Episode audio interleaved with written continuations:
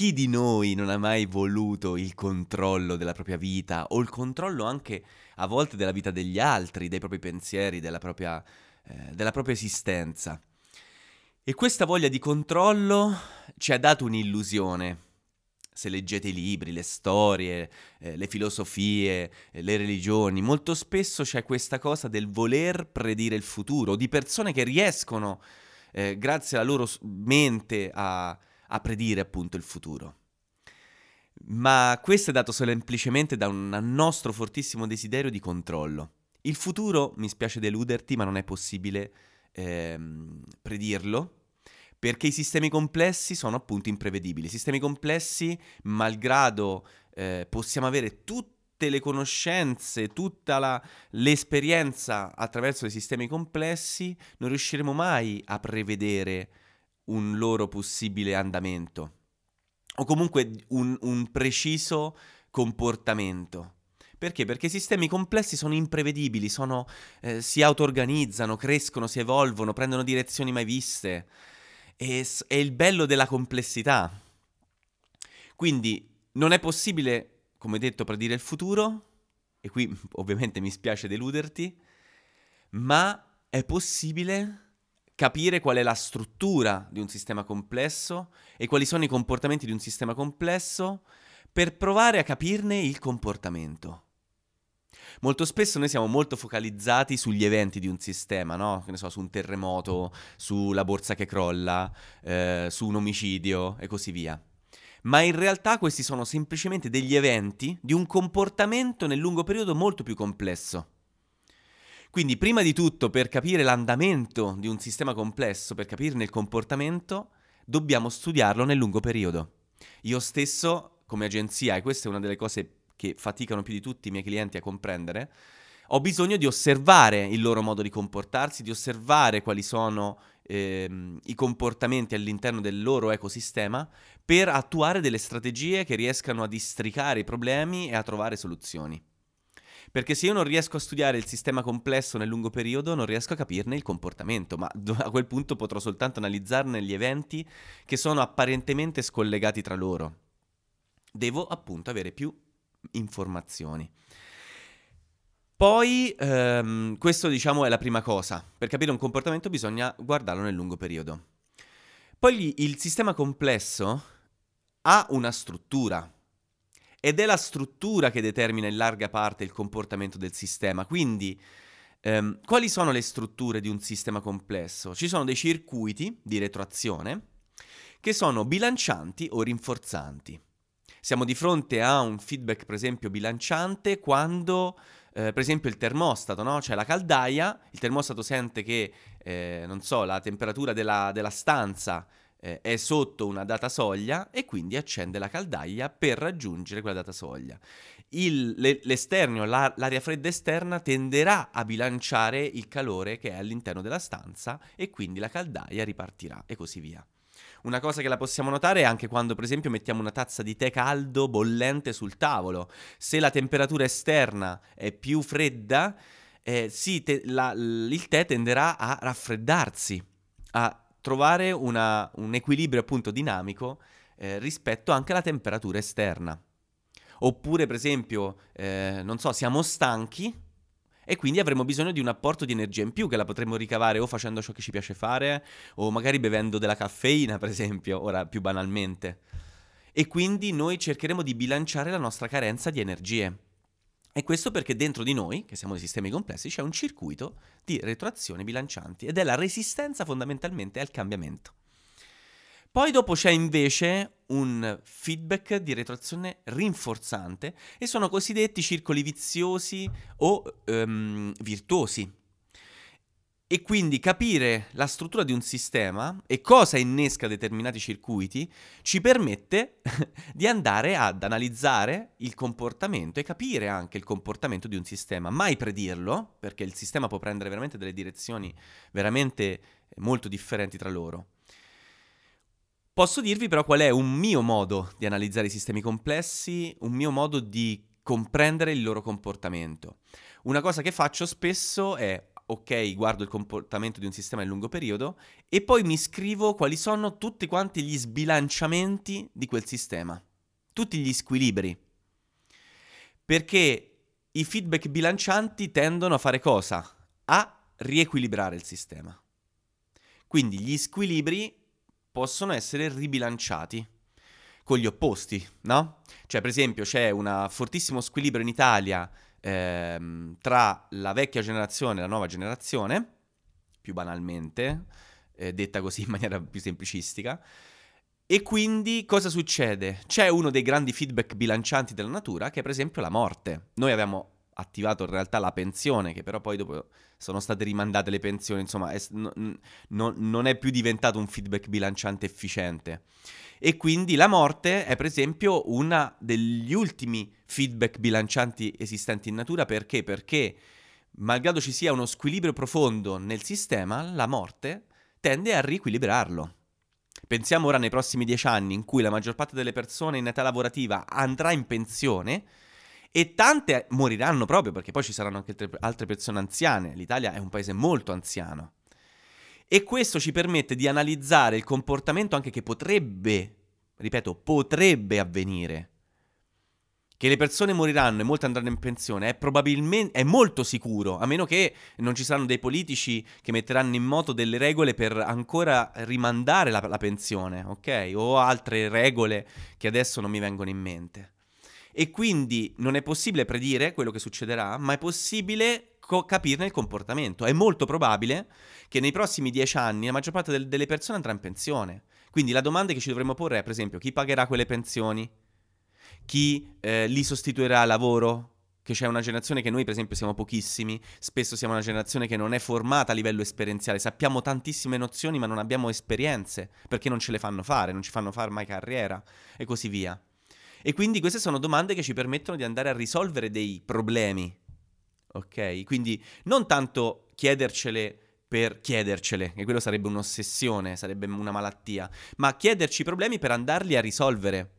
Non tanto in anticipo, ma andare a strutturare il nostro ecosistema per prevenire o, o per essere più resilienti alla botta che arriverà prima o poi.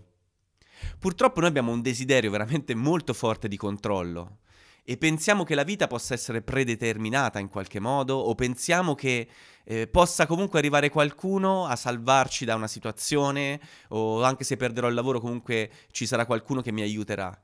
In realtà, la, la, anzi, la realtà è molto più affascinante è che non esiste una risposta. Io potrei adesso registrare questo podcast, uscire fuori e, e cascarmi una tegola in testa e andare all'ospedale. Cioè, la vita o, o, anche nel positivo, magari esco fuori, incontro una persona che mi cambia completamente la vita, la mia percezione della realtà. Questo è perché la vita non è predeterminata, ma è in continua evoluzione. E bisogna imparare ad avere un mindset che ci permetta di fare cosa? Analizzare sì la realtà, ma imparare a non cercarne il controllo, di lasciar fluire quello che accade.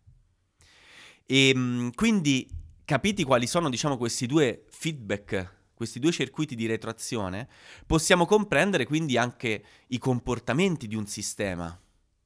Eh, per esempio, una cosa che ho richiesto nei giorni scorsi eh, su Instagram è se le persone volessero sapere quale fosse il futuro dell'Italia.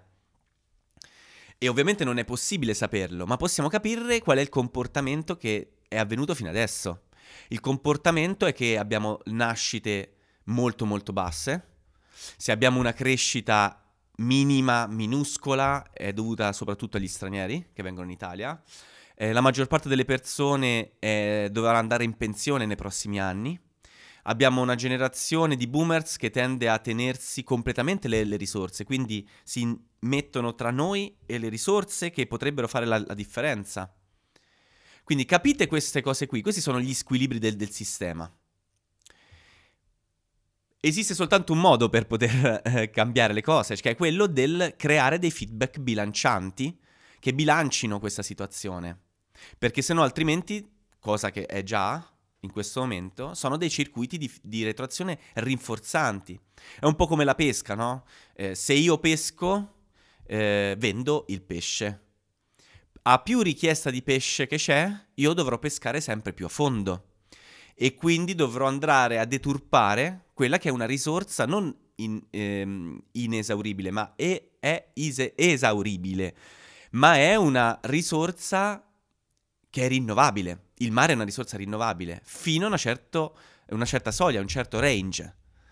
Quindi qual è il problema? Che più richiesta di pesce io avrò e più dovrò pescare a fondo. E più pescherò a fondo e meno pesce potrò raccogliere, eh, potrò pescare, perché ce ne sarà sempre di meno, perché andrò a deturpare quello che è l'ambiente che permette la riproduzione del pesce. E quindi arriverà un certo punto che se continuo con questo comportamento, eh, ovviamente è un feedback rinforzante al ribasso. Il sistema collasserà fino a che non potrà più darmi completamente pesce. E qui è un po' la stessa cosa. Dobbiamo attuare delle politiche che vadano a bilanciare questo sistema. E quindi, per andare a tra virgolette, non predire, ma andare a guardare. Cioè, se io Lorenzo eh, dovessi guardare il futuro, come lo vedrei in Italia? Beh, io ti posso dire come io lo vorrei vedere. E quello che secondo me nel giro di, anzi di adesso, nemmeno nei prossimi anni, ma adesso potrebbe funzionare. E funziona perché sono cose che io testo ogni giorno. Che è quello, per esempio, a livello di business, di puntare in un mondo sempre più spinto verso la mediocrità, verso la qualità. Cioè c'è un appiattimento a livello di prodotti, di valori, di, di informazioni, eh, tutti parlano di tutto, eh, non c'è un vero approfondimento su nulla, eh, nemmeno nei prodotti che noi acquistiamo, c'è una convergenza verso la indifferenziazione e verso la massa che è veramente vomitevole. Proprio, cioè, io veramente anche quando giro eh, cercando dei prodotti ormai ho, ho la nausea, ehm, perché proprio eh, sono banali, non vengono studiati approfonditamente. E quindi puntare oggi nella differenziazione è fondamentale. Ma che significa? Significa che se io entro in un negozio di orologi e trovo le stesse marche che potrei trovare su internet, vuol dire che ho sbagliato tutto nella vita e nel mio business. Perché su internet o con mezzi o con aziende differenti troverò dei prezzi molto minori. Se il brand è lo stesso, l'unico parametro è il prezzo. Se io vendo un brand che altre aziende hanno e loro riescono a fare un prezzo minore del mio, vinceranno loro.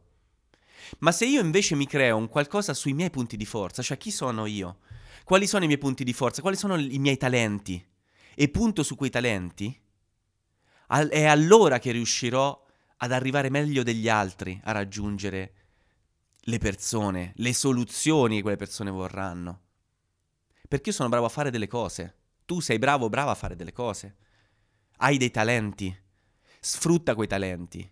Per esempio, dico una cavolata, andare in giro una volta a settimana per il territorio e recuperare i rifiuti che troviamo magari in terra per il territorio e con quelli costruirci degli orologi e costruirci un'identità con, scusate il termine, quei controcoglioni dietro, significa arrivare in maniera più efficace alle persone, toccarle per quella che è la nostra storia, che cosa ci è venuto in mente, perché lo abbiamo fatto, come lo abbiamo fatto, come loro possono raggiungere a livello valoriale quel risultato e anche a livello proprio fisico, come possiamo risolvere il loro problema.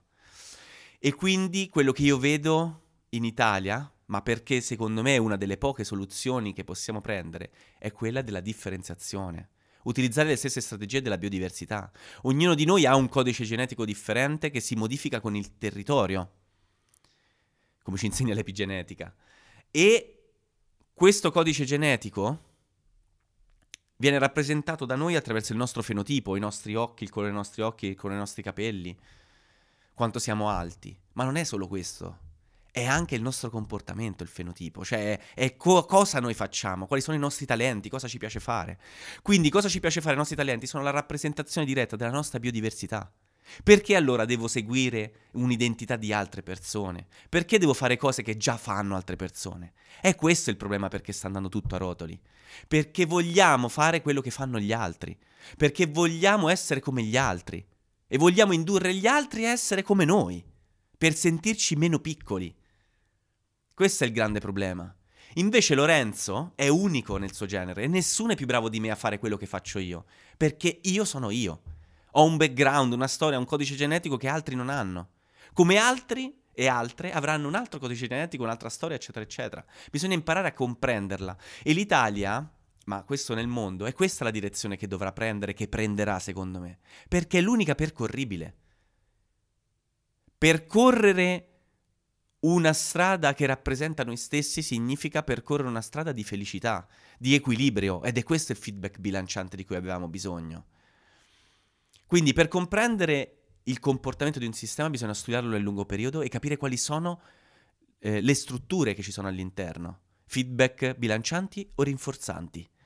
Quale dei due c'è? Ce ne possono essere tutte e due. Quale dei due è più forte? Quale dei due è più debole? Come poter bilanciare il sistema? Questo è un ragionamento da fare. E un altro modo è anche quello di, perché tanti anche non, non, comprendono questa cosa, pensano che chiamano me e arrivo io con la bacchetta magica e modifico tutto quanto il sistema. Non è così. Un sistema complesso devi, devi capire quali sono quelli, dove andare a toccare le risorse e le energie per rafforzare e bilanciare il sistema. Non è una magia, assomiglia a una magia, ma non è una magia. E il modo per farlo è analizzare il sistema e attuare una transizione. Io, per esempio, una cosa che faccio è analizzare il sistema che io ho di fronte, a quel punto capire qual è il modello che voglio portare e attuare una transizione al nuovo modello. E il nuovo modello può essere anche completamente differente da quello vecchio. Quindi, per concludere, non è possibile predire il futuro, non è proprio possibile andare a capire quali sono gli andamenti, anche se avvia- abbiamo migliaia e migliaia di dati, possiamo capire un po' il comportamento. Ma per esempio il branding è una cosa che non è proprio così facilmente misurabile, anzi non lo è proprio per niente spesso. Eppure il branding è una di quelle cose che intercorre maggiormente al successo di un'azienda o di un business. E quindi bisogna andarlo a studiare per capire come farlo, avere dei piccoli feedback per comprendere quali sono le cose migliori da portare avanti e quali invece eliminare, come farebbe l'evoluzione stessa. Quindi invece di cercare di predire il futuro, bisogna cercare di perdere il controllo, lasciar fluire la realtà e mentre tutto quanto ci circonda corre, va, si muove, noi siamo lì in continua evoluzione con la nostra stessa esistenza. Ed è questo quello che ci rende unici e insostituibili, l'essere parte di una delle più grandi strategie della natura, la biodiversità. Perché noi non siamo parte della natura, ma noi siamo natura. Aloha, mi chiamo Lorenzo Valentini, sono un imprenditore e un growth strategist dello sviluppo sostenibile. Credo fermamente che l'uomo possa vivere in simbiosi con la natura, rimettendo energia nel sistema stesso in questo podcast insegnerò strategie di crescita rigenerative e a vivere delle tue passioni.